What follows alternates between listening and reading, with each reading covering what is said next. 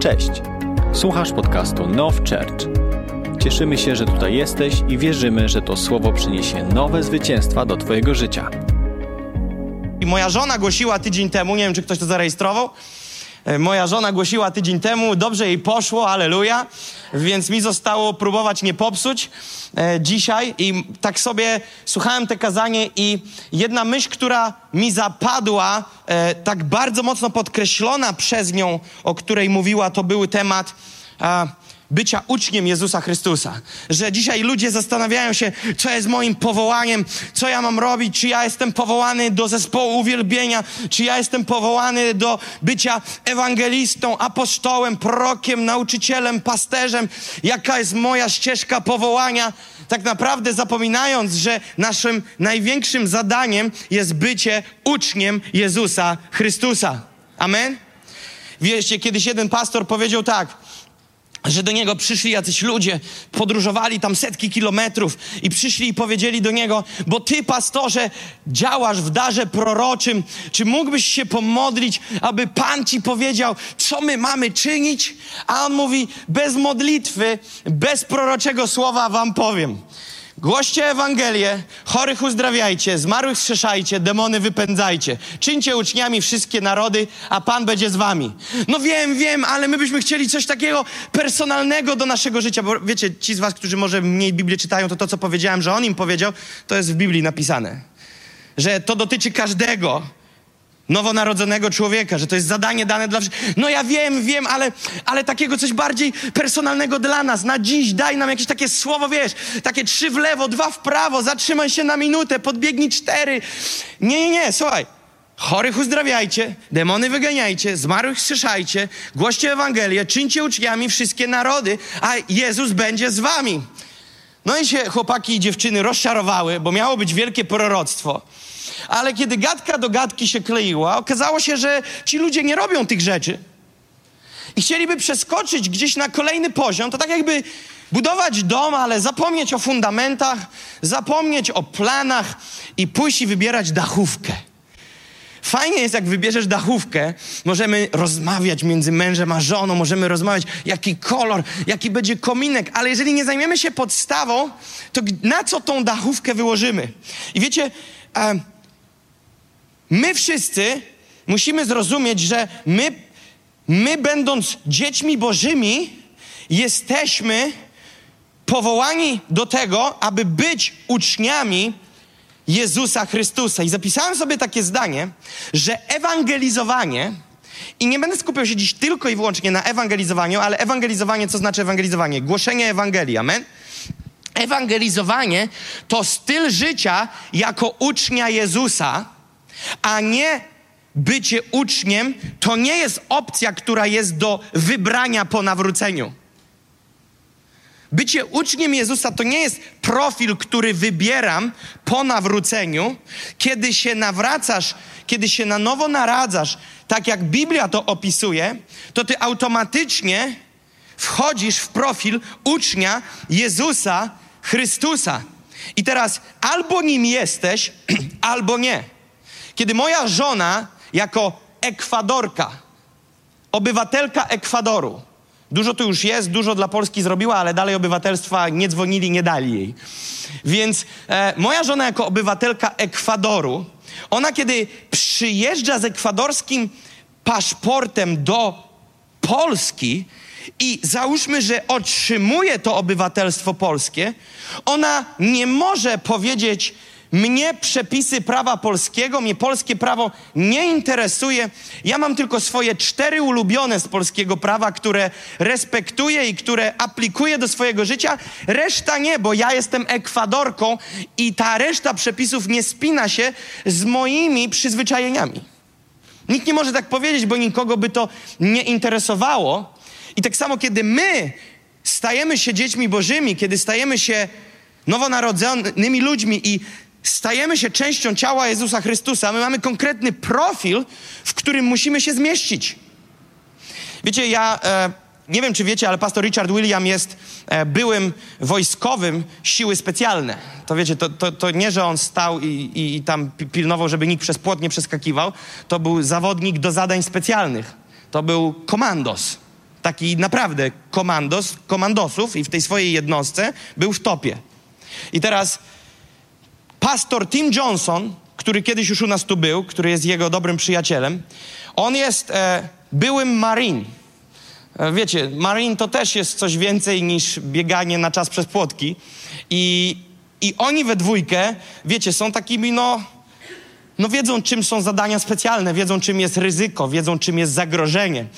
I ja pamiętam, że coś tam raz robiliśmy i ja zrobiłem coś takiego, co wyglądało na wyjątkowe i ja zażartowałem do nich, do, do ich dwójki, mówię, no, bo my Marin tak mamy, nie?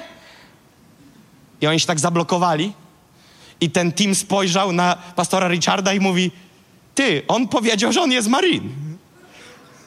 I oni zaczęli z, śmiać się ze mnie, mówi, ty chłopie chyba nie wiesz, co to znaczy być w jednostce specjalnej. Mówi, ty sobie się nazywasz Marin i ja ich tak denerwuję już od kilku lat. Za każdym razem, kiedy jesteśmy, mówię, hi bro, hi Marin. My się tu rozumiemy nawzajem, bo to jest ta sama krew, nie? I Tim Johnson zawsze kręci głową i mówi, jaki ty Marin, człowieku, jaki ty Marin. Mówi, ja jestem Marin. I odciąga ramię, pokazuje tatuaż, jednostka taka i taka. Ja jestem Marin, ty nie jesteś Marin. Ja mówię, bro, ty nie rozumiesz. My razem jesteśmy Marin. I wiecie, i on tak Oczywiście, że żartuje, ale za każdym razem daje mi do zrozumienia, że gdybym powiedział to na poważnie przy ludziach, którzy są naprawdę marin, to dla nich to jest, wiecie, e, po prostu nie tyle co żart, ale krzywdzące dla nich. Ja marin. To jest dla nich krzywdzące, to jest dla nich upokarzające, że ktoś mógłby myśleć, że tak marin wygląda. I wiecie, i, i, oni zawsze się śmieją do mnie, jak ja mówię te marin, to oni się w głowę łapią i zawsze po prostu nie wierzą, o co mi chodzi. I wiecie, i mamy dzisiaj sytuację na świecie, w którym ludzie określają się uczeń Jezusa. Ludzie określają się, ja jestem uczniem Jezusa, ja jestem naśladowcą Jezusa. I gdyby można było zrobić takie spotkanie prawdzie w oczy, Zapraszamy do programu Prawdzie w oczy. I wyobraź sobie, że jest tam taki właśnie prawdziwy Marin, czyli prawdziwy uczeń Jezusa, taki Tim Johnson, taki Richard William, i oni siedzą, i każdy z nas do tego programu przychodzi, tak jak ja do nich i mówię, ja jestem Marin, i oni, o, ty jesteś Marin. I teraz wyobraźcie sobie, że oni nie reprezentują Marin, ale prezentują, e, prezentują prawdziwy profil ucznia Jezusa Chrystusa, takiego biblijnego. I wyobraźcie sobie, że my każdy wchodzimy, i przynosimy tak, taki, taki pendrive, oni wpinają go do systemu i tam jest wyświetlone nasze życie. Nasze serca, nasze myśli, nasze działania. I wyobraź sobie, jak wielu z nas byłoby zaskoczonych śmiechem, wybuchem śmiechu tych prawdziwych jednostek specjalnych uczniów Jezusa, kiedy oni by spojrzeli na ten film i powiedzieli: Ty jesteś uczeń Jezusa? Tak żyjąc, ty jesteś uczeń Jezusa. Nie wiem, co dla ciebie znaczy uczeń Jezusa, pewnie by powiedzieli, ale patrząc na to, na co nas uczyli, na co nas przygotowywali, to my jesteśmy w dwóch innych zespołach. To nie jest ta sama historia. I wiecie, dzisiaj mamy dużo wyrażeń w kościołach typu o radykalizm, o Boża chwała. I dzisiaj ludzie nazywają coś, kogoś, to jest radykalne, ale gdzie jest jakaś definicja tego, co jest radykalne? Każdy z nas stworzył własną skalę tego, co jest radykalne. I pod własną skalę dostosowuje coś, co robi, i sam ocenia, czy to jest radykalne, lub czy ktoś coś robi, to jest radykalne. Tak samo ludzie mówią: O, to jest, to była Boża chwała. Mieliśmy wczoraj modlitwę i Boża chwała zstąpiła. I ty mówisz, dobra, mogę pendrive'a z wczoraj? I otwieramy film, patrzymy to, przenosimy się tam i mówimy, przepraszam, ale to chyba nie ten pendrive. nie, nie, no to z wczoraj. Ja mówię, ty, ale gdzie jest chwała? No na sali. Wypełniała się po prostu obłok, nic nie widać. Ja mówię, macie kamerę za dwie stówy z tyłu sali i przód widać, nie ma obłoku. Mówię ci, była chwała. I teraz Zazwyczaj Gdziekolwiek się dzisiaj Kościół spotyka na jakichś spotkaniach w imię Jezusa, modlitwy, wieczory uwielbienia nazywane o, będzie chwała, a po spotkaniu mówią była chwała. I teraz wiecie, mamy te określenia radykalne, coś jest, coś jest pełne chwały. O, będzie pełnia chwały. Serio, to znaczy, że wszyscy umrzemy. Wiecie, i tak bardzo przedefiniowały się w nas słowa, tak bardzo przedefiniowały się w nas te biblijne określenia, że my prawdopodobnie, my, za, każdym razem mówię nie wy, my, musimy na nowo i na nowo weryfikować w swoim życiu, co my rozumiemy za pewnymi pojęciami, że stoi. Co stoi za pewną, pewną terminologią, pewnym wyrażeniem, co tam jest. Kiedy mówisz, ja jestem chrześcijaninem, ok? Co masz na myśli? Pewnie to, że jesteś nowonarodzony z Bożego Ducha i jesteś nowym stworzeniem w Jezusie Chrystusie. Tak, to mam na myśli. Dobrze? A więc znaczy, że kim jesteś? No, uczniem Jezusa. Ty, a jaki, jakie, jakie są a, po prostu progi, które trzeba przekroczyć, żeby być uczniem Jezusa? Nie no, jak, no nie, no jestem, wierzę, wiesz, no rozumiesz. No nie, no wierzę, że jest jakiś profil na ucznia Jezusa. Wiecie, dzisiaj wielu ludzi określa się za tych, którzy są dziećmi bożymi. E, wielu ludzi się dzisiaj określa, że jest e, uczniami Jezusa. I teraz każdemu z nas brakuje.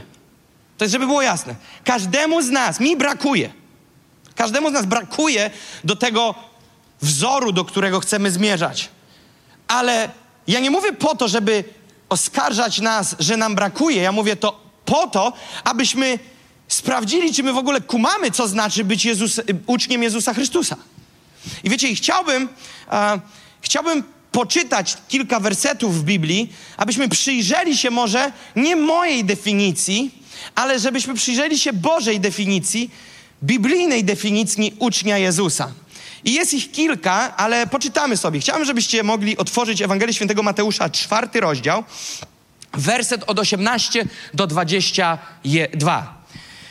A Jezus, idąc wzdłuż wybrzeża Morza Galilejskiego, ujrzał dwóch braci: Szymona, zwanego Piotrem, i Andrzeja, brata jego, którzy zarzucali sieć w morze, byli bowiem rybakami. I rzekł do nich: Pójdźcie za mną, a zrobię was rybakami ludzi. Oni natychmiast porzucili sieci i poszli za nim. I odszedłszy stamtąd dalej, ujrzał innych dwóch braci: Jakuba, syna Zebedeusza, i Jana, brata jego którzy wraz z ojcem swoim, Zebedeuszem, naprawiali w łodzi swoje sieci i powołał ich. A oni zaraz opuścili łódź oraz ojca swego i poszli za nim. Chciałem, żebyśmy przeczytali te same miejsce, e, te, to, to samą historię w innym miejscu w Biblii. Ewangelia świętego Marka. E, w Marka przeczytamy pierwszy rozdział, werset od 16 do 22. A przechodząc nad Morzem Galilejskim ujrzał Szymona i Andrzeja, brata Szymona, którzy zarzucali sieci w morze, byli bowiem rybakami. I rzekł do nich Jezus, pójdźcie za mną, a sprawię, że staniecie się rybakami ludzi. I zaraz porzucili sieci i poszli za nim. A gdy postąpił nieco dalej, ujrzał Jakuba, syna Zebedeusza oraz brata jego Jana, którzy byli w łodzi i naprawiali sieci. I zaraz powołał ich, a oni pozostawiwszy ojca swego, Zebedeusza, z najemnikami w łodzi, poszli za nim. I weszli do Kafarnaum, i zaraz w sabat wstąpił do synagogi i nauczał. I zdumiewali się nad jego nauką, gdyż nauczał ich jako moc mający, a nie jak uczeni w piśmie. Dlaczego przeczytałem tą samą historię w drugim miejscu? Ponieważ w drugim miejscu, w Marka, są dwa wersety, które opisują, opisują ciąg wydarzeń, werset 21-22, który nie jest opisany we wcześniejszej Ewangelii. Bo w pierwszym fragmencie, którym czytamy, to, że on ich zdejmuje z łodzi, i po prostu mówi im, co mają robić, ale nie jest napisane po przecinku, co zrobili. Natomiast w Marka czytamy, że od razu weszli do Kafarnaum, od razu gdzieś poszli i co? Wstąpili do synagogi, poszli za Jezusem, a on nauczał. A więc co jest, co tu się dzieje, co my tu mamy? I chciałbym wam pokazać, to jest pewnego rodzaju mapa, to jest pewnego rodzaju GPS, to jest pewnego rodzaju rozpiska, to jest pewnego rodzaju punkt po punkcie, jak to powinno wyglądać, jeżeli chodzi o wyjście z ciemnej strony mocy do Królestwa Bożego i co następuje krok po kroku. Zobaczcie, od czego się zaczęło, ok? To jest banalne, ale jak wielu z nas to pomija w swoim życiu. Zaczęło się od czego? Od spotkania z Jezusem. Widzisz, dzisiaj ludzie przychodzą do synagogi, przychodzą do kościołów, słuchają nauki, ale zapomnieli o tym pierwszym podstawowym kroku, który Biblia nam opisuje w każdym z miejsc, że spotkali się z Jezusem. Widzisz, jak zawalisz fundament, jest po nas. Pierwszy krok, jaki jest, to spotkanie z Jezusem na Twojej drodze życia z Bogiem. Droga życia z Bogiem nie polega na przychodzeniu do kościoła. To jest jedno z rzeczy, która się dzieje, ważna, fundamentalna, ale to nie o to chodzi, nie o to się opiera.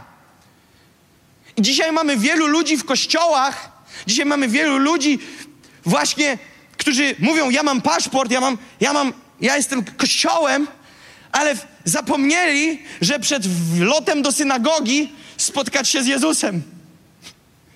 Więc mamy dzisiaj ludzi, których Biblia uczy, że mamy chrzcić w imię Ojca i Syna i Ducha Świętego, a dzisiaj trochę ewangelizowanie polega na tym, że chrzcimy ludzi w kościół.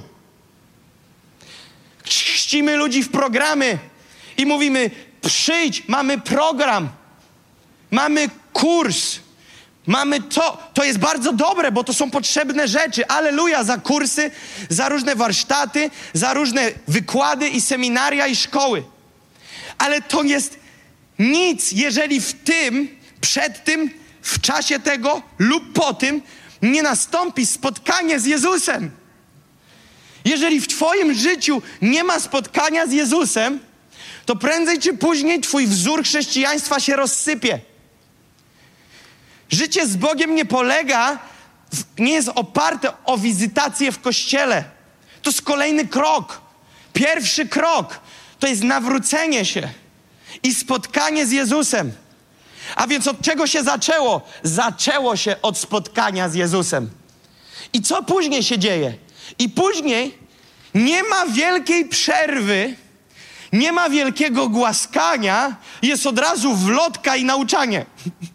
Od razu lecimy, wchodzimy i się szkolimy.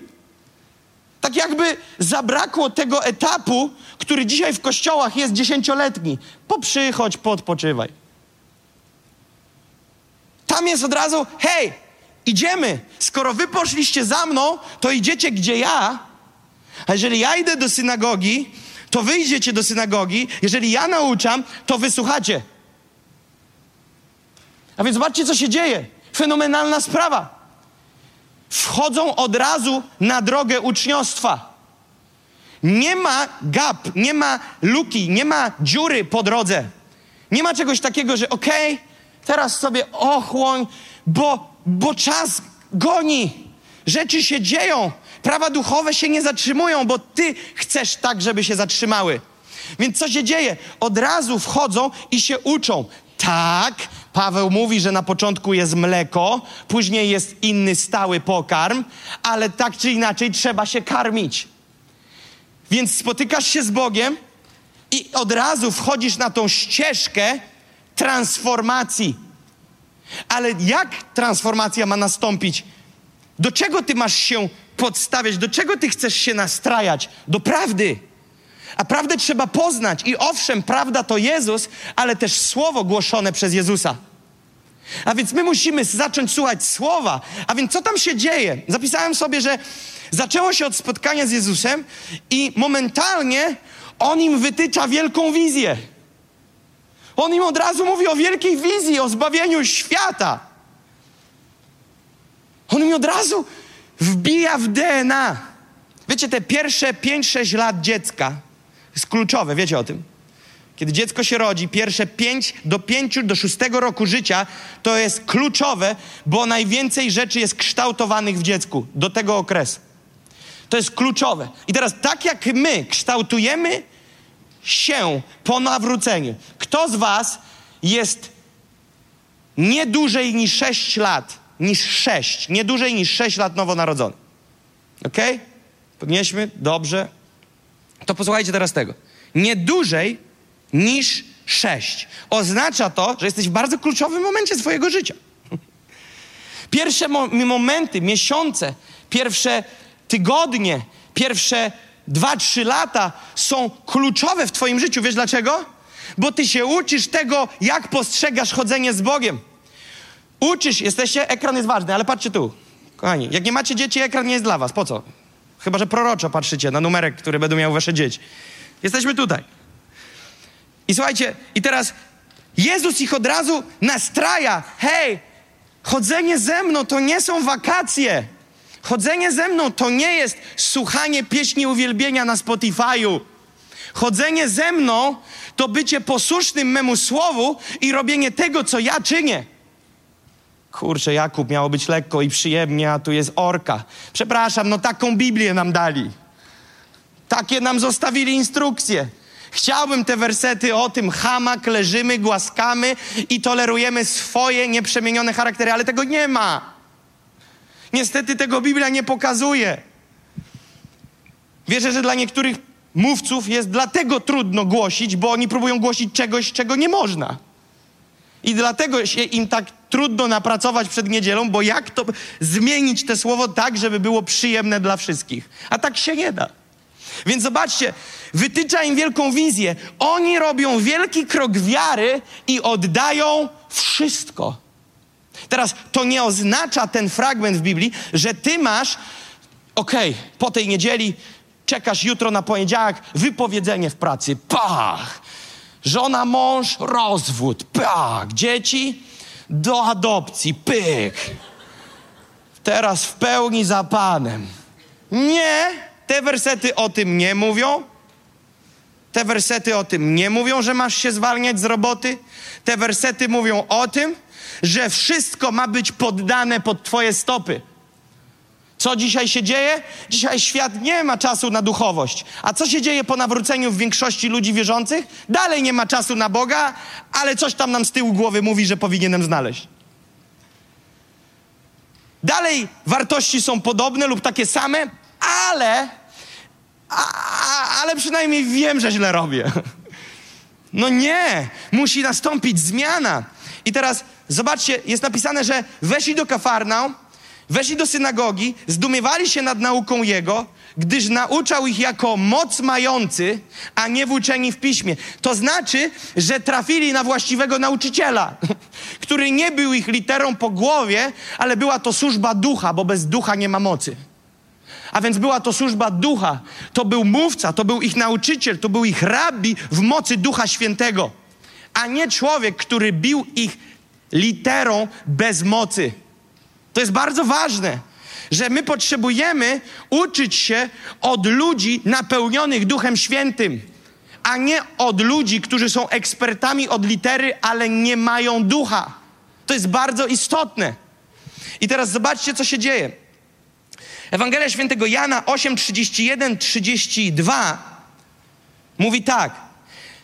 Mówił więc Jezus do Żydów, którzy uwierzyli w Niego.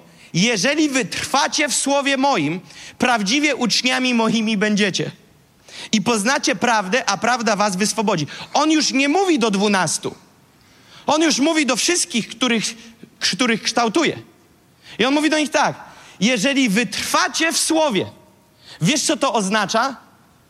Że sztuką nie jest słuchać słowa, sztuką nie jest zgodzić się ze słowem, tematem jest trwanie w słowie. Ludzie dzisiaj, historie, które widzę, słyszę, świadkiem jestem tych historii, które są smutne, które są przygnębiające, po prostu cisnące łzy do oczu, są takie. Ludzie przychodzą do Jezusa, to znaczy chrzczą się, powtarzają za kimś modlitwę i później zrywają się w swoje i idą w swoje życie. Dostają pach, pach, pach, lufa, jedna, druga, piąta, bęcki od życia, wracają pobici i mówią: Nie wiem, co się stało. No to ja ci podpowiem, co się stało. Nic się nie stało. Żyjesz jak żyłeś. Co ty myślałeś, że teraz co? No ale ja myślałem, że Pan Jezus mnie ochroni. Przed czym? Przed Twoim nieprzemienionym umysłem? Przed czym On Cię miał ochronić? Realizujesz dalej swój kurs życia, nic się nie zmieniło. I pytasz Jezusa, czemu do tego dopuścił? Złe pytanie, bo masz złe mity w sobie. Złe przekonanie. Prawda jest taka, że kiedy wchodzisz na życie z Jezusem, to idziesz z Jezusem i trwasz w Słowie, a trwanie w Słowie oznacza posłuszeństwo Słowu. Trwanie w Słowie nie oznacza czytania Biblii z rana. Trwanie w Słowie oznacza bycie wykonawcą Słowa. Ludzie mówią, ale ja czytam. Ja mówię, pytanie, czy robisz? Czy aplikujesz? Nie, a ludzie mówią, no chodzę w niedzielę na nabożeństwa. Człowieku, no i co z tego? Ja mogę pójść do laboratorium NASA, nie znaczy, że umiem latać na księżyc. To, że gdzieś chodzisz, niczego ci nie gwarantuje. Musisz stać się wykonawcą słowa. Innymi słowy, musisz aplikować te zmiany. Widzicie, ja mogę się, załóżmy, źle żywić, tragicznie się prowadzić, wszystko mi siada, pójdę do dietetyka, zapłacę za bilet, czyli za konferencję przebudzeniową, czyli przebudzeniowiec, dietetyk, siądzie, ja powiem, na audiencji jestem, duszpasterstwo, proszę bardzo, jeden do jednego, osobisty mentoring i dietetyk powie, no panie Jakubie, cieszę się, że pan chce zmian w swoim życiu, ja powiem amen, chcę bardzo. Panie Jakubie, to teraz zaczniemy, że na następną wizytę tu jest lista badań, które pan musi zrobić i od następnej wizyty będziemy szli krok po kroku. Ja przychodzę na następną wizytę, dwa wyniki mam na 12 zleconych. Mówi, a co? Z... Panie, nie miałem czasu, ale dwa zrobiłem. To co robimy dalej? Nic nie robimy dalej, bo ja muszę podjąć decyzję na bazie tych 12 wyników. Nie, no nie bądź pan taki radykalny. Pójdźmy dalej. Nie, nie ma sensu iść dalej, jeżeli nie odrabiasz tego, co słyszysz. No ale wiesz, ale to w ogóle wie pan co? Trzy tygodnie minęło od ostatniej wizyty i nic się nie zmieniło. Ale w ogóle nie było planu, że się coś zmieni. My dopiero obieramy strategię. Ale ja, to za co ja zapłaciłem? Za wizytę, żebym panu powiedział, jak pan jest nienormalny. A ja nie chcę słuchać, jak ja jestem nienormalny. Ja tu przyszedłem po zmiany. Nie ma pan jakiejś tableteczki w biurku, że ja się zmienię? Nie mamy takich tabletek. A, to wie pan co? Olać takiego dietetyka znajdę innego. I wtedy idziemy do drugiego kościoła. I w drugim kościele prawdopodobnie to samo, ale w końcu znajdziesz ten, który ci powie: Mamy tabletkę. Mamy tabletkę. Mówię ci, dołącz do nas, tabletkę mamy. I mydlą ci oczy. I mydlą ci oczy, że przez, bez zmiany życia, bez zmiany myślenia, bez zmian w Twoim życiu będą zmiany w Twoim życiu. Przecież to się kupy nie trzyma. I ludzie są później zdziwieni, ale ja chodzę, przyszedłem, byłem na wszystkim. Ale nie pytanie nie jest, czy byłeś na wszystkim, tylko ile z tego, co do ciebie dolatuje, ty, ty wprowadzasz w swoje życie.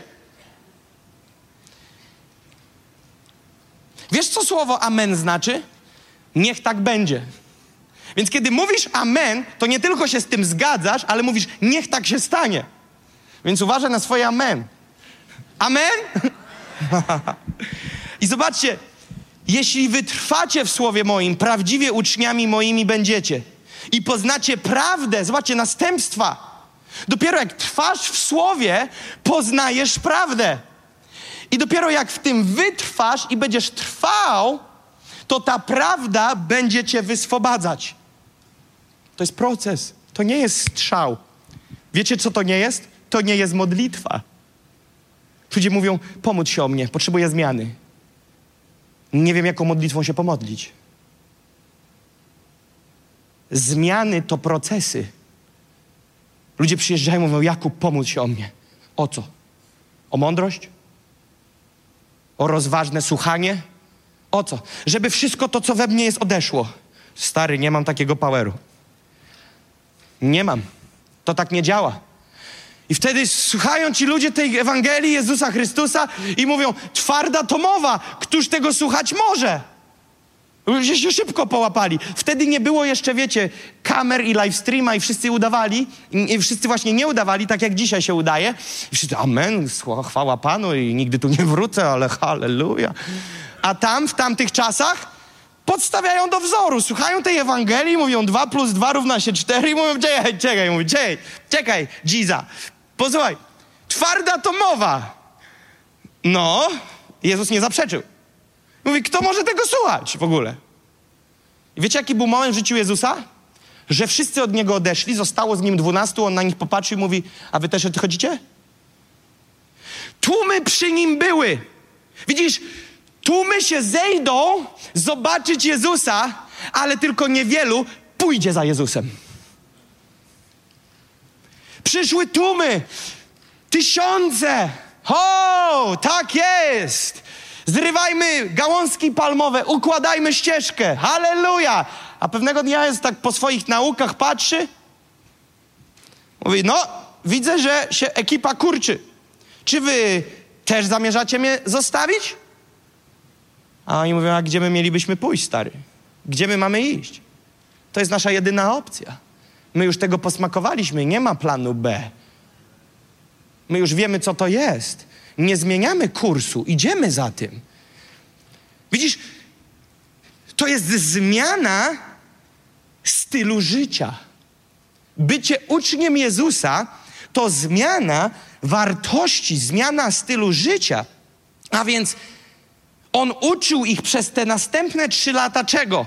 Uczył ich wartości, uczył ich zasad, uczył ich kierunku i przygotowywał na to, co miało się stać. On nie tylko im uczył litery, ale ich uczył po to, aby oni to zrealizowali. To była szkoła uczniostwa. Szkoła, która była oparta o słowo, naukę, głoszone słowo, nauczanie. To była szkoła, która opierała się o wykonanie. Jezus im mówił: zróbcie to i to, pójdźcie tam i tam, przynieście to i to. Robił im kroki wiary. Zarzućcie wędeczkę, złapiecie rybkę, w rybce będzie złota moneta, zapłacicie podatek. Rozumiecie? On robił im praktyki, on ich uczył słowem, ale i praktyką. Bez wykonania nie ma sensu słuchać. Jeżeli nie nastawiasz się na wykon, na wykonanie, nie ma sensu tego słuchać. Fenomen jest dalszy, głębszy. Problem jest głębszy, wiecie jaki? Bo ludzie myślą, że słuchanie zmienia. Ludzie myślą, że przyjście i posłuchanie to jest jakiś taki. Ja u mojej babci w domu kiedyś e, licznik od wody był, wiecie, w płytkach, ale płytka tak odpadła i tak już fajnie zostało. I ja zawsze się jako dzieciak rajcowałem tym, że odkręcam tą wodę i widzę, jak ten licznik kręci. Nie była to dobra zabawa dla babci i dziadka, ale dla mnie fenomenalna. Więc ja odkręcam.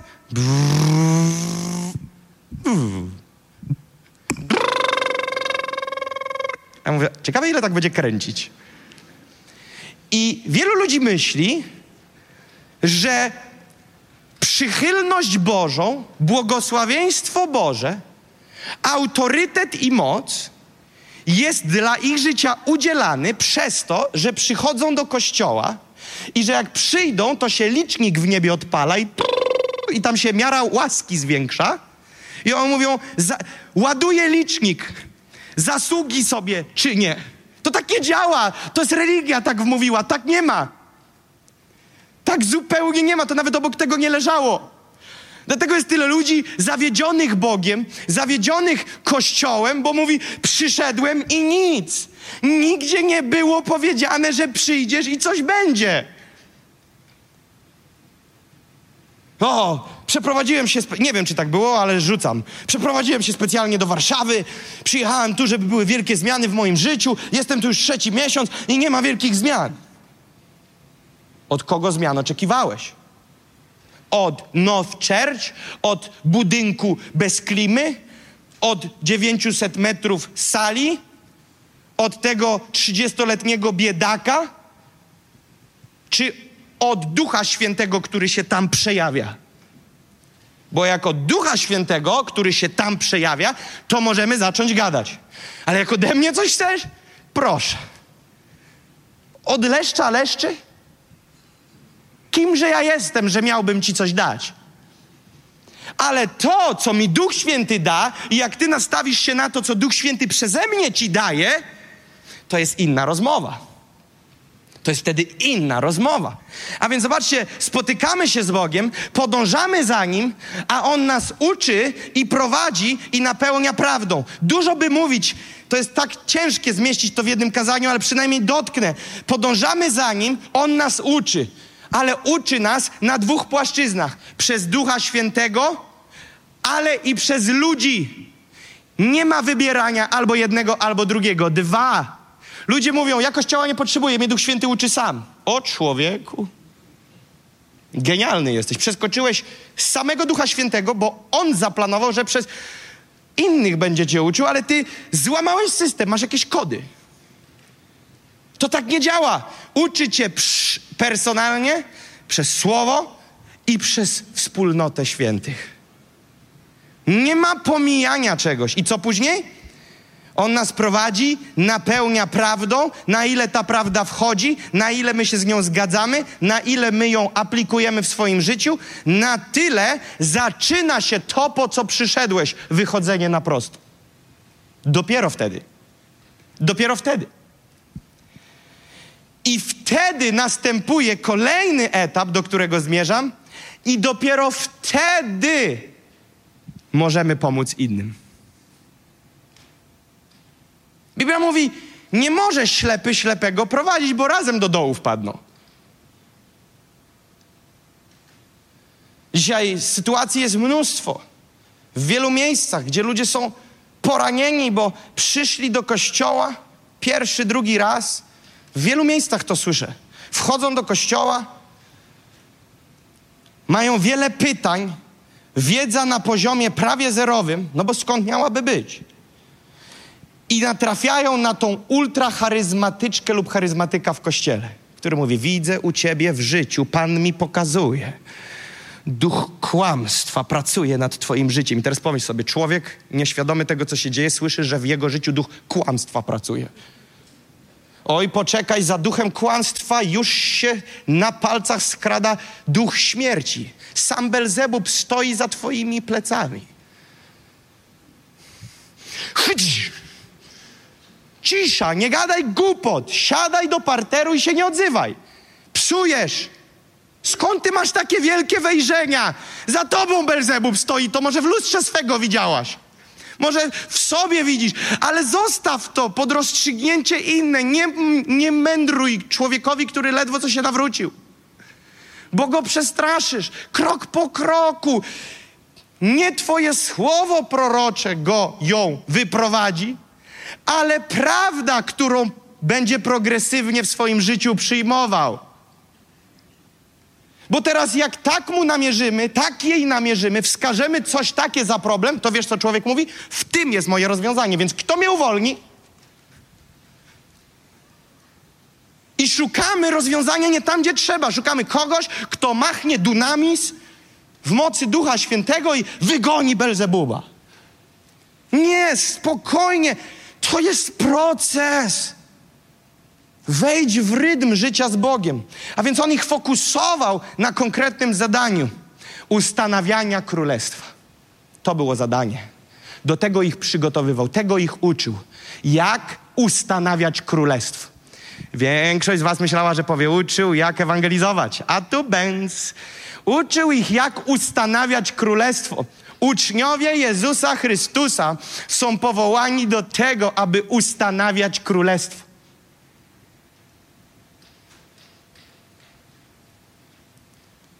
My potrzebujemy ustanawiać królestwo tam, gdzie ono jest jeszcze nieustanowione. Terytoria, które są jeszcze nieprzemienione, ludzkie życia, które są jeszcze nieprzemienione.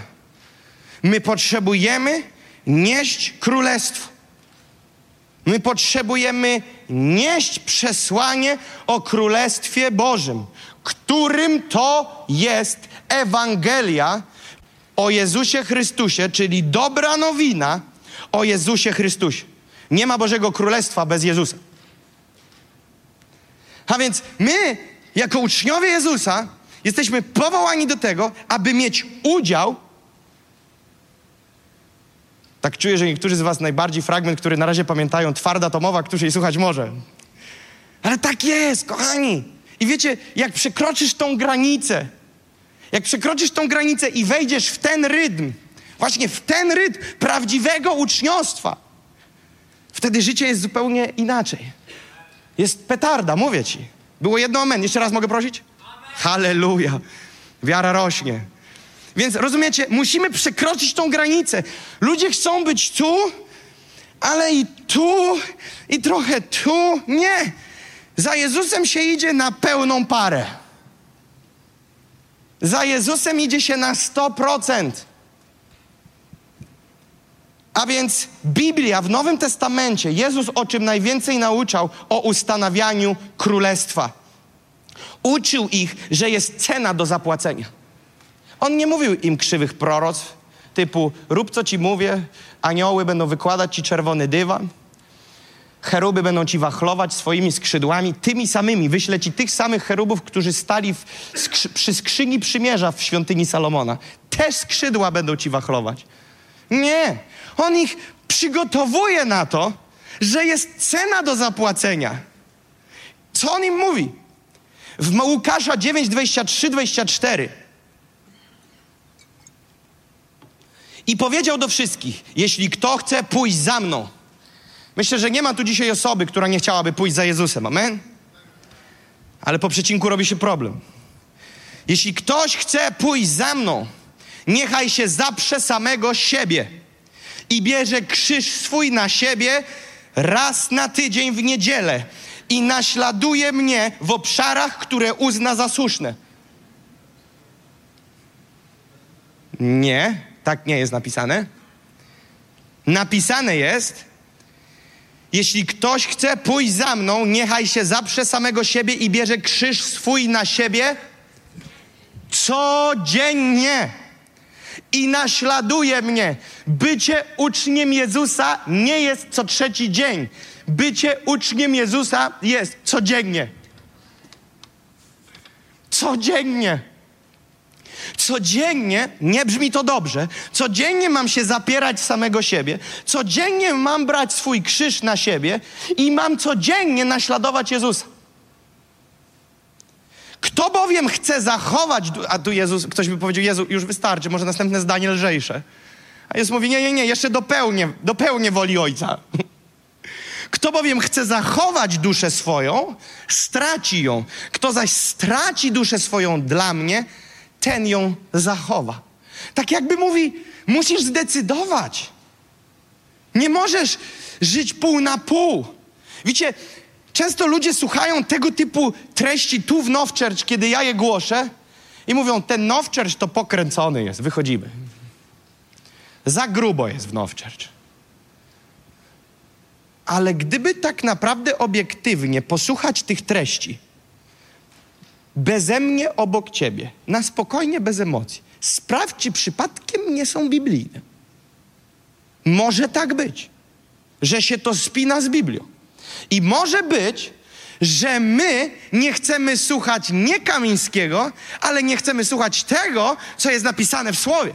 I dzisiaj w czasach, w których Ewangelia jest rozwodniona, dzisiaj w czasach, w których fałsz zamazuje się z prawdą i nie wiadomo co białe, co czarne, musimy stać w miejscu mówienia prawdy Słowa Bożego i Ewangelii taką, jaką Jezus nam zaprezentował, a nie mydlenia. Potrzebujemy mówić prawdę, bo jeżeli nie będziemy, bo wiesz, wiesz jaki jest problem? Że jeżeli nie będziemy mówić prawdy, to letniość nie wyswobodzi człowieka. Jest napisane prawda wyzwoli, prawda wyswobadza, a nie letniość.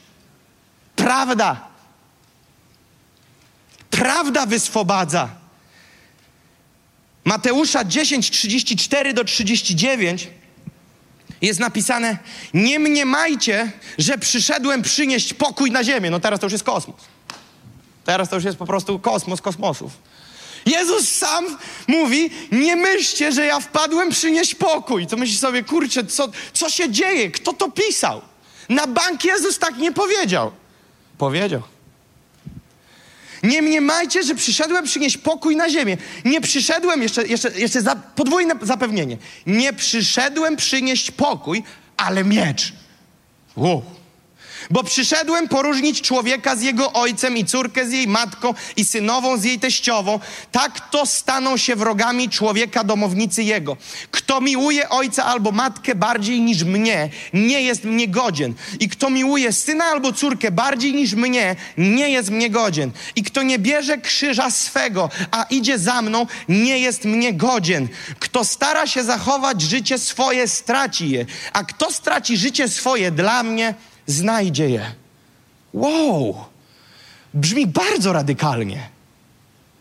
I teraz chcę tylko delikatnie dotknąć bardzo trudnych wersetów i je jednym z wielu punktów, ale jednym z wielu zaznaczam, wytłumaczyć o co chodzi z tym poróżnieniem między matką a ojcem, córką i tym i tamtym. Ok? To, bo, bo, bo jak tak czytamy sobie, to łatwo jest polecieć w złą stronę.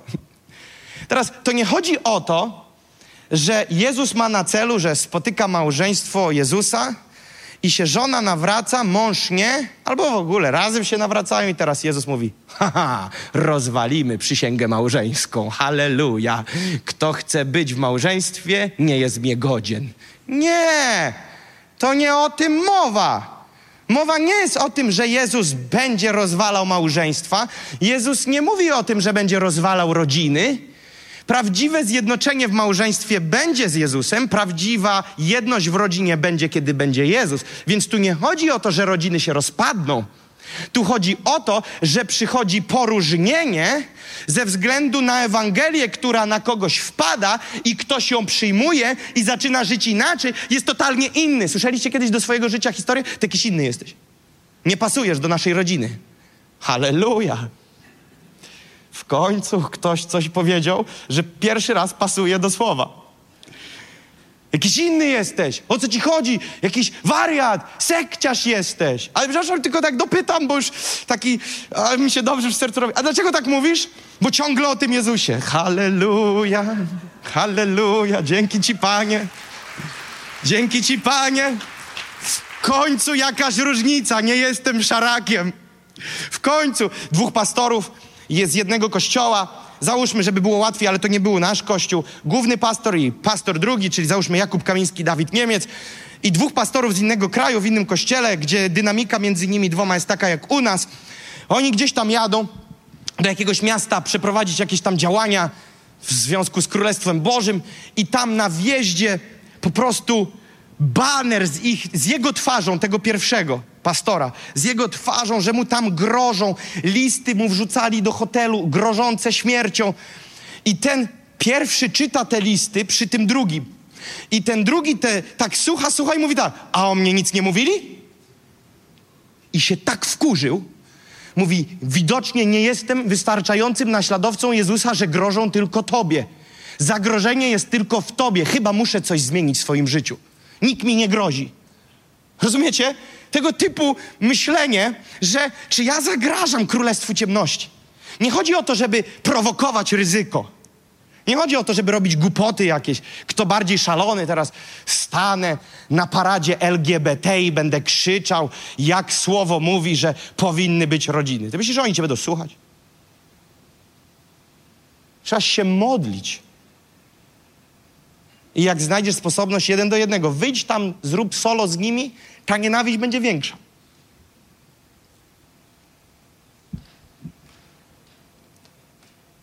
A więc Jezus mówi: Nie mniemajcie, że ja przyszedłem pokój przynieść. Ja robię różnicę. Moja Ewangelia czyni różnicę. Moje słowo czyni różnicę. Ten, który pójdzie za mną, wyłamuje się. Jest przepaść między jednym a drugim.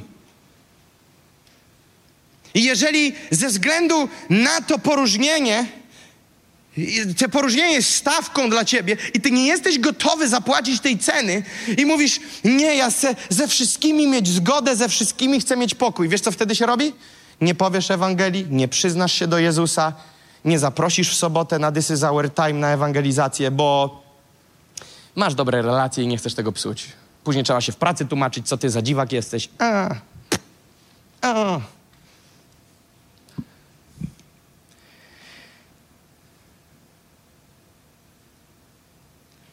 Jeśli ktoś stara się zachować życie swoje, straci je.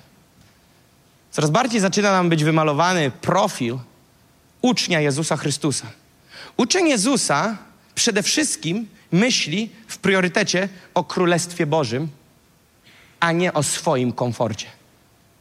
Myśli o tym, aby Królestwo Boże doznało przełomu, doznało rozwoju nadto niż mój rozwój, mój sukces. Sukces Królestwa Bożego prawdziwy uczeń stawia ponad swój własny sukces. Dzisiaj jest moda na to, żeby realizować swoją karierę, swoje talenty, bo Kościół na to daje przestrzeń.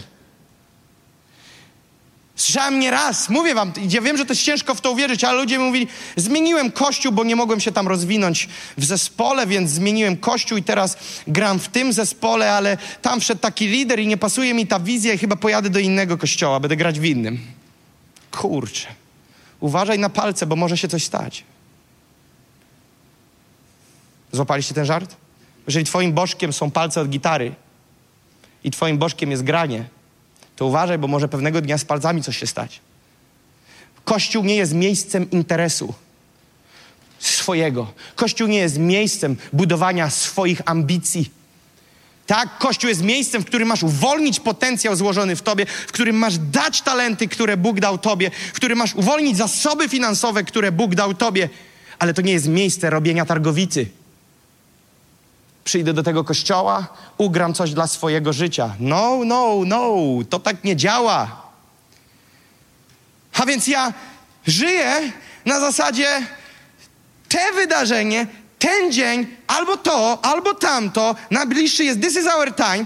Jeżeli te wydarzenie może coś zmienić w tym kraju, to mnie zmęczenie nie powstrzyma premiera mojego ulubionego filmu w piątek wieczorem. Kupiłem już bilety, nie będzie mnie na This is Our Time.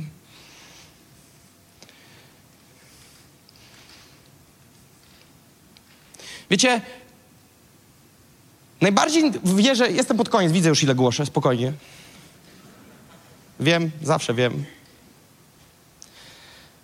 Wierzę, że trudno było, słuchając Jezusa, uwierzyć, że Jezus mówił to z miłości. A pomyślcie sobie ten moment, kiedy na otwartym terenie on im odpalił, waszym ojcem jest diabeł, żmije jedne. Pomyślcie sobie, co tam się działo. Ludzie mówili, to, to jest jakiś szaleniec, to jest jakiś bez hamulców gość. Jak on może tak mówić do autorytetów w świątyni, do autorytetów, do faryzeuszy, do, do ludzi w synagogach? Mówi, waszym ojcem jest diabeł, jesteście groby pobielane. Pomyśl sobie, co on z nimi jechał. Pytanie jest takie, czy Jezus kochał tych ludzi, czy nie? Bardziej niż wszyscy inni ludzie na tej planecie razem wzięci i zblendowana ta miłość do jednego worka jest mniejsza niż ta, którą Jezus miał do ludzi i ma nadal. To, że w taki sposób do nich mówił, to, że w taki sposób ich konfrontował, nie wynikało z jego nienawiści do tych ludzi, wynikało z miłości. Wiecie, widzę, że dla cie, wielu z was myśli, a ja bym chciał mieć takiego pastora, który kocha.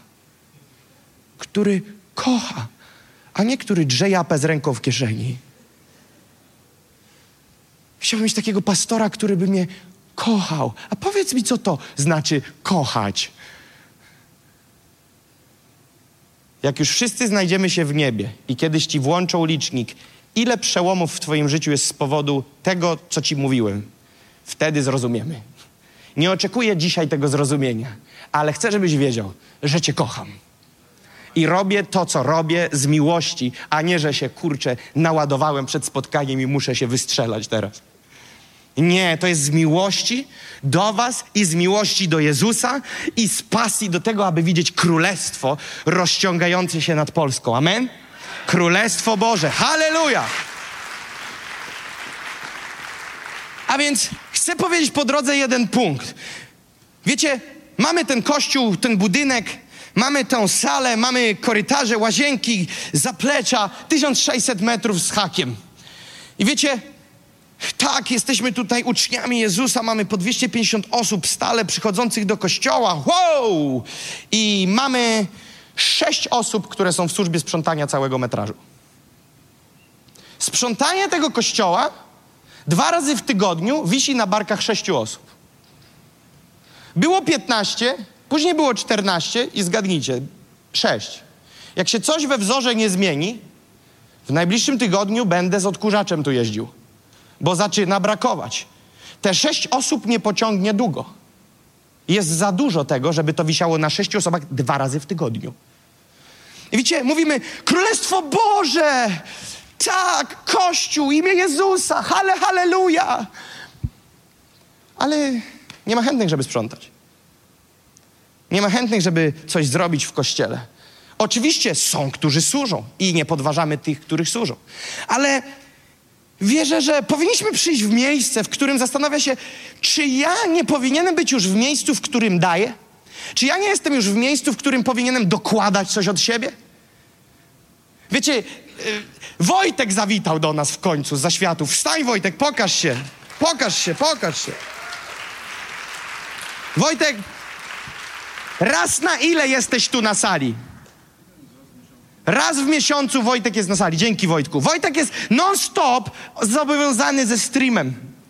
Z live streamem. Po to, żeby ci, którzy oglądają w domu, albo ci, którzy nie przyszli, bo chcieli pospać, aby mogli to odsłuchać. Ten człowiek jest na sali raz w miesiącu, ale to są złote jego dni, bo wcześniej to było raz na trzy miesiące, raz na cztery. I wiecie, my musimy dźwignąć ten ciężar razem w kościele. My musimy się zaangażować razem. Niektórzy z nas powiedzieli, w tym roku na This is Our Time ja nie chcę służyć, ja chcę przyjmować. I wypisali się z wolontariatu. Nie stać nas na to dziś. Wysypiemy się. Wychodząc z służenia, nie zostawiasz próżni. Ktoś przejmuje większy ciężar na siebie.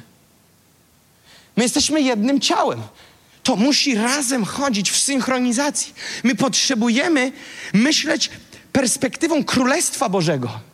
My potrzebujemy, czy ja mówię, kto co ma robić? Broń Boże. Ja mówię, że powinna być w nas. System myślenia powinien w nas być, ja służę, ja jestem tutaj, aby pomóc, ja jestem tu, aby budować, ja jestem tu, aby być wsparciem. Niektórzy harują, niektórzy zasuwają jak szaleni i my mówimy, dasz rady jeszcze? I mówią, może tydzień, może dwa, może trzy. Ale mój czas wytrzymałości się kończy, ja już pękam.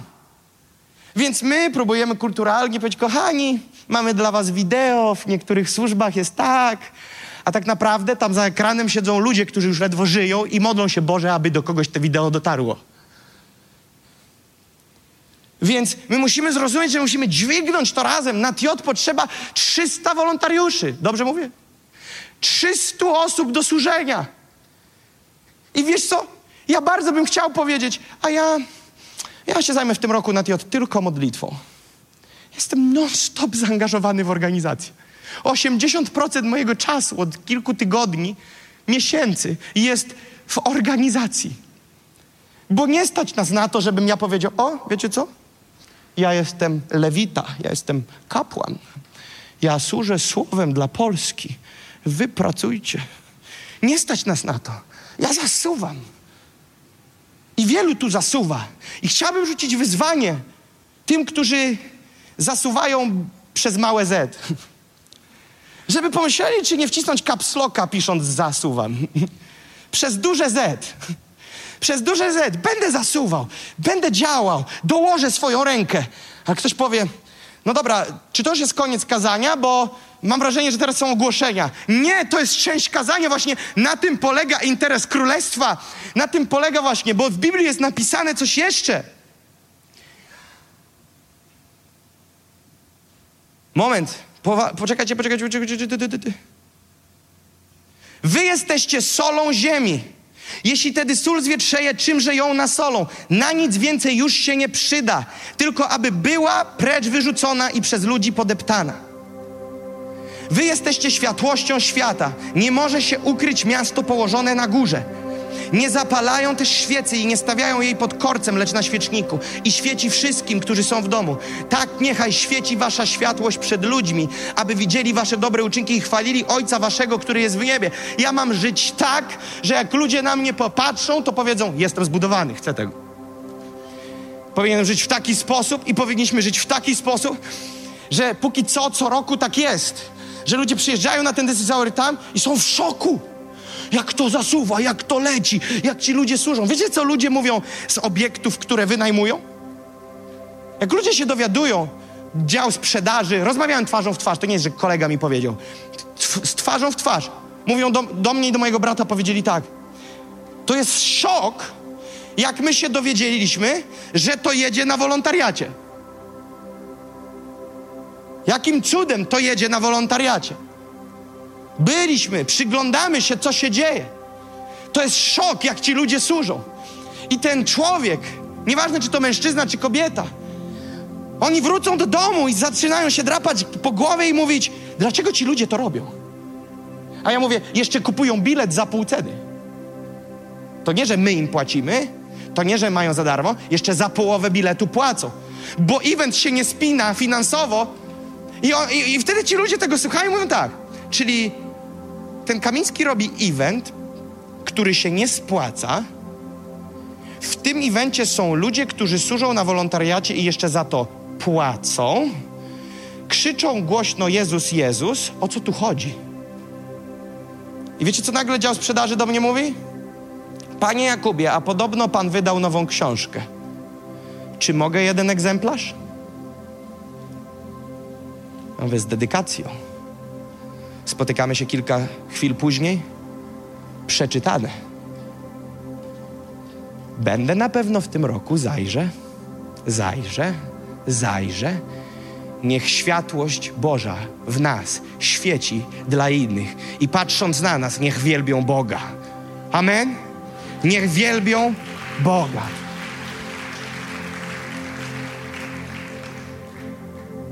Bez tłumaczenia przeczytam sześć wersetów, które mówią o tym, co Biblia mówi o głoszeniu Ewangelii, o rozprzestrzenianiu królestwa. Przed chwilą jeden przeczytałem, kolejny. Mateusza 28, 19, 20. Idźcie tedy i czyńcie uczniami wszystkie narody, chrzcząc je w imię Ojca i Syna i Ducha Świętego, ucząc je przestrzegać wszystkiego, co wam przykazałem. A oto ja jestem z wami po wszystkie dni, aż do skończenia świata. Dzieje apostolskie 1:8, ale weźmiecie moc Ducha Świętego, który stąp, kiedy stąpi na was i będziecie mi świadkami w Jerozolimie i w Judei i w Samarii i aż po krańce ziemi. List świętego Pawła do Rzymian 1:16. Tak więc jeśli o mnie chodzi, gotów jestem zwiastować Ewangelię i wam w Rzymie. Wiesz co to dla niego oznaczało? List świętego Pawła do Efezjan 6:15 i obuwszy nogi, by być gotowymi do zwiastowania Ewangelii pokoju. Ewangelia Mateusza 10:32 do każdego więc, który się przyzna do mnie przed ludźmi, przyznam się i ja przed moim Ojcem, który jest w niebie. Nie pytaj co, jeżeli się nie przyznasz. A więc są pewne, są, jest pewien profil, jak wygląda uczeń Jezusa co robi. To nie jest zachęta, to jest nakaz misyjny. To jest nakaz misyjny. Moim celem jest, aby tam, gdzie idę, aby nieść Królestwo Boże. Aby swoim działaniem, swoim postępowaniem być zachętą. Czy jestem w niektórych miejscach tak mi wstyd, jak się zachowuję? Brak mi cierpliwości, brak mi wstrzemięźliwości, brak mi kultury, Jezus by zachował się inaczej, ale podróżujemy wszyscy w tym wyścigu. I zmieniamy się coraz bardziej, i coraz bardziej, i coraz bardziej. Wiecie, i będzie za te 13 dni ta godzina 18 w sobotę. 18. Masz w ręku perłę. Masz perłę w ręku. Masz informację o bilecie do nieba, masz informację o zbawieniu, masz imię Jezusa w swoim życiu, masz osobę Jezusa w swoim życiu. W sobotę na This is Our Time, na drugim dniu o 18 otwarta ewangelizacja. Musimy przyprowadzić tam ludzi. Mamy za darmowe zaproszenia, które czekają na Was w punkcie info. Możesz brać ile chcesz. Przyjedź tutaj tirem, zapakujemy Ci na naczepę. Możesz zapraszać ludzi zewsząd, przyprowadzać ich, zachęcać, aby przychodzili. spokojnie, nie starczy kasy na druk, posprzedajemy ubrania w lumpeksach i podrukujemy następne. Nie ma czegoś takiego, że Ewangelia się zatrzyma, bo brak siana. Nie ma czegoś takiego. Będą pieniądze potrzebowały napływać i Ewangelia będzie głoszona. Będziemy widzieć, jak imię Jezusa jest głoszone i się ludzie nawracają. I na koniec chcę powiedzieć, Ewangelia ma być głoszona w sprycie. Ewangelia ma nie być głoszona, o, Pan Jezus Cię kocha, jak wierzysz, to przyjdź na Expo. Szczerze, nawet jak kochałem, to się teraz zastanawiam, czy kocham po takim głoszeniu. Biblia do nas mówi wyraźnie w Mateusza 10:16: Oto ja was posyłam jak owce między wilki. Bądźcie więc roztropni jak węże, nieskazitelni jak gołębice. My mamy być spryciarzami. My mamy być spryciarzami. My mamy zrobić wszystko, co możemy, aby doprowadzić tych ludzi do zbawienia. Kiedyś w jednym hotelu przed ewangelizacją byłem i była sauna, halleluja. I do tej sauny poszedłem. I widzę w tej saunie, że jest tam chłopak i dziewczyna, którzy nie są w związku małżeńskim, bo pachnie grzechem na odległość. I wiem, że grzeszą, wiem, że są w tym hotelu i wiem, co wydarzy się w pokoju. No to chyba nie trzeba być filozofem wielkim. Grzeszą, grzeszą, po prostu rozwiązły związek, rozumiecie? Seks i tak dalej, bez ślubu. Ja to wiem, ja to czuję, ja to widzę, ja wiem, że oni nie są w związku małżeńskim. Ale czuję, że ja powinienem im powiedzieć o Ewangelii, o Jezusie Chrystusie i zaprosić ich na ewangelizację, którą zaraz mamy. Ale jak siedzą w saunie, tak głupio, mam zacząć, co mam zrobić? Więc co robię? Czekam do momentu, że widzę, że już dalej nie mogą. Cała strategia. I jak widzę, że już duszno i że ledwo żyją, widzę, że zbierają się do wyjścia. Ja mówię, wstaję, staję przy drzwiach. Drzwi otwieram, a jeśli drzwi są otwarte w saunie, to grzech. One muszą się jak najszybciej zamknąć. Więc ja trzymam je otwarte i mówię tak.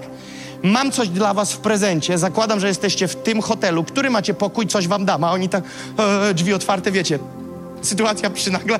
No dam 343, załóżmy, pokój, nie? Ja mówię, okej, okay, coś do was dostarczę. Idę na recepcję, mówię, chciałbym wysłać jakiś gift do pokoju wyżej. Oni mówią, no to room service, idź na restaurację, pan zamów coś i im wyślij. Ja mówię, dobra, wchodzę, patrzę, tam za chyba 70 czy ile złotych, wiecie, kilka lat temu, kurczę, to dzisiaj jest dwie stówy. I, i patrzę, taka mango lemoniada, nie wiem, nie pamiętam dziś, pewnie z prądem była, ale zapomniałem, że nie powinienem, więc rozumiecie, lemoniada, taka wystawna, piękna, z dwiema szklaneczkami, taka romantiko, wiecie, kolory. Och! Ja mówię, ja tą lemoniadę poproszę. Do pokoju takiego i takiego. Tu jest książka, proszę dostarczyć to z książką. Napisałem dedykację, wrzuciłem dwa bilety na ewangelizację. Mówi, 100 zł. Ja mówię, jakie kurcze 100 zł? Room service, opłata za dostawę. Mówię, Boże, ile to mnie kosztuje, kurczę. Zapłaciłem za to, przekazałem. Mówię, Panie, wszystko w Twoich rękach. Następnego dnia rano jestem na śniadaniu. Nakładam, full restauracja, ludzi. Słyszę, ktoś biegnie. Proszę Pana, Panie Jakubie, Panie Jakubie. Ta dziewczyna biegnie. Panie Jakubie, Panie Jakubie, to Pan? To Pan nam to dał? Ja mówię, no tak by chyba wychodziło. Wie Pan co? Jestem tak dotknięta tą historią. Chwila, chwil, łapię się z tym gościem, on mówi do mnie tak. Wie Pan co? Ja mówię, nie Pan, bo podobny wiek mieliśmy, mówię, Jakub jestem. Wiesz Ty co? My wróciliśmy do pokoju i ona wzięła tą książkę i całą na raz przeczytała. Mówi, miał być nasz wieczór. Miał być nasz wieczór. Przepraszam, stary, ale prawdopodobnie coś się przybliżyło w waszej wycieczce do nieba. Co dzisiaj z nimi? To są lata później. Nie wiem. Ale na ile mogłem, na tyle zrobiłem. I Biblia mówi, że mamy być jacy? Roztropni, jak węże. Bądźcie więc roztropni. Wiecie, jakie jest słowo bliskoznaczne do roztropności? Rozsądek, bystrość, rezolutność, dojrzałość, trzeźwość, błyskotliwość, wyobraźnia, zdrowy rozsądek i inteligencja. Bądź kumaty, głowa na karku. Walczysz o ludzkie życia. Nie chcesz, aby poszli do piekła. Zatrzymaj ich. Nie zbawisz ich, nie przekonasz ich, ale zrób co możesz. Będziemy widzieć otwarte niebo tej nocy, mówię Wam. Będziemy wyludniać piekło i zaludniać niebo. Powstajmy. Panie. O Panie.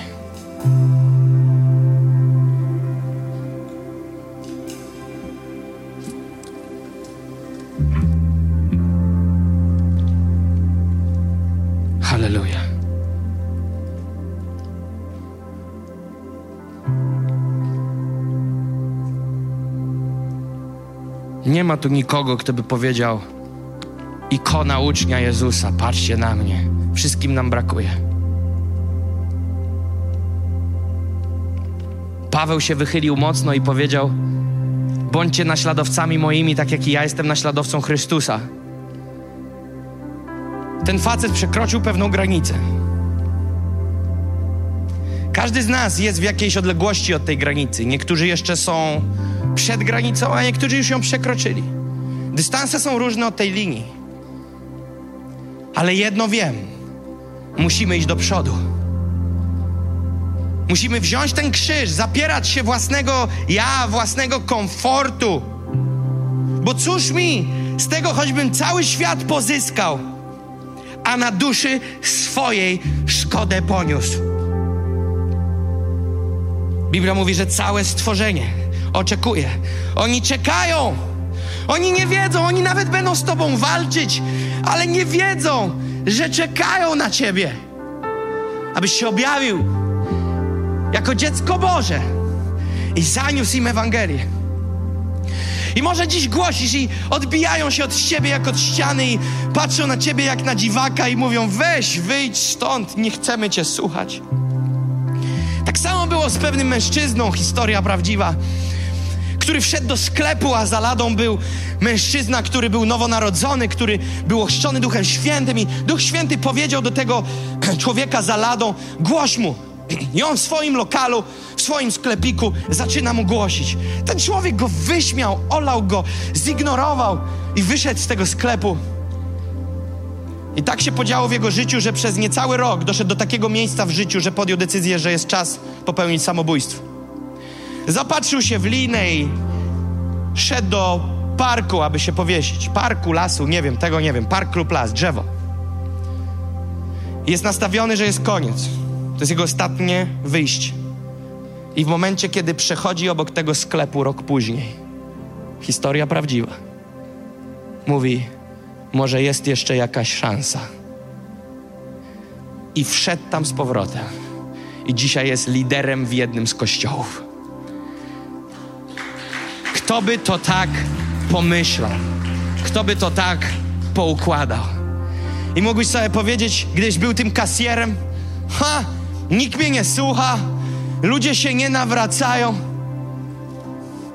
Biblia obiecuje, że ziarno nigdy nie wraca puste. Ziarno nigdy nie wraca puste. Nie wiesz, jak z tobą było? Pomyśl. Ze mną 10 lat o mnie walczyli. A ja opornik, nie, nie, nie. Ale na tą tamę napierała woda. I dzisiaj spotykam się setkami, setkami rodziców, którzy pamiętają mnie i widzą mnie bardziej jak tego pastora, niż znają moją historię, jak do tego doszło. I mówią: Moje dzieci, moje dzieci, narkotyki, rozboje, imprezy, alkohol, Boga nie chcą znać. Ja mówię: chyba nie wiesz, komu tłumaczysz. Dziesięć lat 10 lat pustyni, rebelii. Ja byłem najgorszy w, kli w klimatach, w których byłem. Pijak, menel, tyle że młody i jeszcze nie było widać, że zmęczony życiem. Uzależniony, bez szans. Ale na tą tamę oporu napierało słowo napierały modlitwy. Ta tama była silna w tych pierwszych okresach. Siedziałem jak arogan, patrzyłem na tych wszystkich ludzi jak na gnoi, byłem wściekły na nich wszystkich, a na matkę i ojca to już w ogóle, że mnie trują tyłek, czy poszedłem do kościoła, bo musiałem pijany wychodzić z klubów nocnych i iść prosto na nabożeństwo.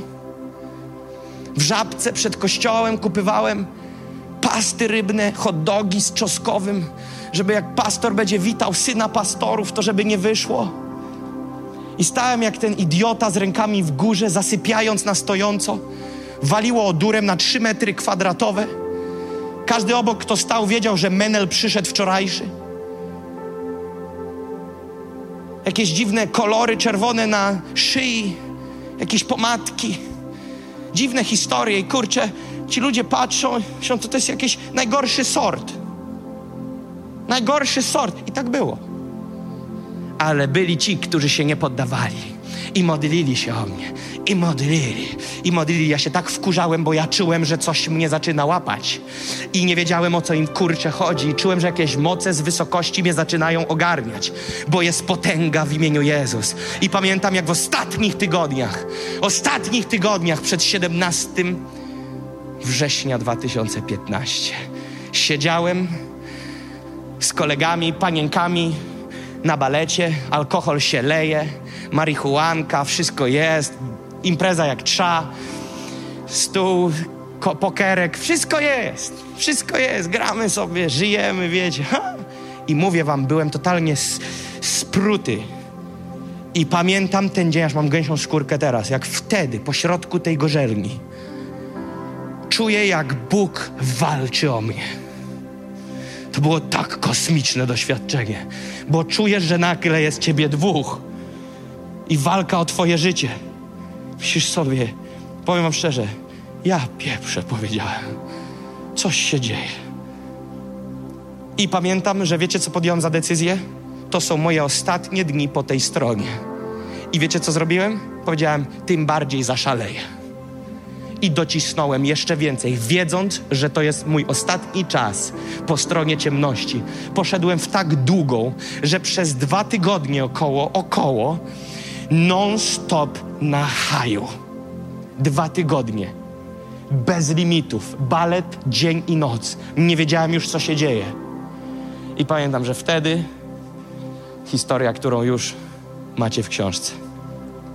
Dzisiaj, 10 lat później, niecałe 10. Jestem pastorem. To Bóg może wymyślić taką historię. Nikt inny, ponieważ jest moc w imieniu Jezus. W Düsseldorfie stoi MC, mąż z żoną. Zapowiadają nabożeństwo, zapowiadają spotkanie, halleluja. A pastor do mnie podchodzi i mówi: Pamiętasz, jak robiliśmy czas przełomu, ewangelizację w Düsseldorfie trzy lata temu? Czy tam cztery, nie pamiętam? Mówi tak, ci ludzie się nawrócili na tej ewangelizacji. A dzisiaj są MC w kościele. Zapowiadają konferencję Polonia w ogniu. I robią to z takim powerem i z taką radością, że bania mała. My niesiemy królestwo. Niesiemy. I zaniesiemy je dalej. Może dziś Polska mówi, że chrześcijaństwo to jest jakaś nisza, to są jakieś robaki, to są jakieś mrówki gdzieś tam pod listkami, ich nie widać. Nadchodzimy! Kościół nadchodzi! I to się zmieni w imieniu Jezusa. Pomódlmy się przez dwie, trzy minuty, każdy swoimi słowami. W kontekście ucznia Jezusa, w kontekście wyrzekania się samego siebie, w kontekście zaparcia się samego siebie. Podnieśmy troszeczkę do góry, zacznijmy się modlić. Niech Duch Święty nas konfrontuje. O Panie, o Panie, poruszaj się, Duchu Święty. Wybacz nam, Panie, naszą cielesność. Wybacz nam, Panie, życie nie tak, jak powinniśmy. Każdy z nas, Panie, ma tyle za uszami. Wybacz nam, o Panie. Wybacz nam, Panie, że nie żyjemy tak, jak powinniśmy, że każdemu z nas brakuje. Ale Panie, my chcemy skupić nasz wzrok na Tobie. że Ty będziesz nas prowadził, że będziesz nas przemieniał, że będziesz nas przez swego Ducha Świętego wyprostowywał, Panie. A my będziemy poddawać się pod to słowo. Będziemy wykonawcami, Panie. Będziemy tymi, którzy będą trwać w Twoim słowie. Będziemy trwać i Twoja prawda będzie nas wyswobadzać. O tak, Panie, potrzebujemy Ciebie. Przychodź, Duchu Prawdy. Przychodź, Duchu Prawdy. Przychodź, Duchu Prawdy. Obudź swój Kościół, Panie. Pomóż nam skupić się na tym nadchodzonym czasie. Nadchodzącym czasie. This is our time. Pomóż nam, Panie, wykorzystać te ostatnie dni, aby dać z siebie więcej, aby poświęcić więcej, abyśmy chcieli służyć, Panie, abyśmy chcieli sprzątać te miejsce, Panie, abyśmy chcieli, Panie, być zbudowaniem dla innych, zachętą dla innych, Panie. Moc. Zaśpiewajmy wszyscy razem. Jest potęga w Twym imieniu, Jezu. Jest potęga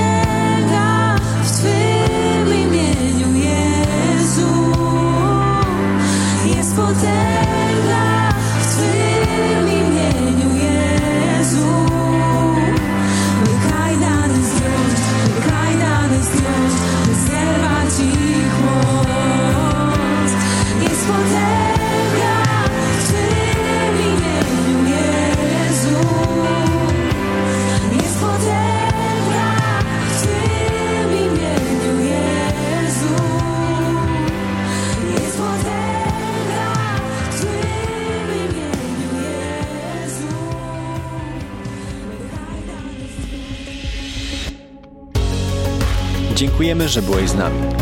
Jeśli chcesz dowiedzieć się więcej o naszych działaniach lub nas wesprzeć, zapraszamy Cię na www.nationsonfire.org ukośnik nowchurch.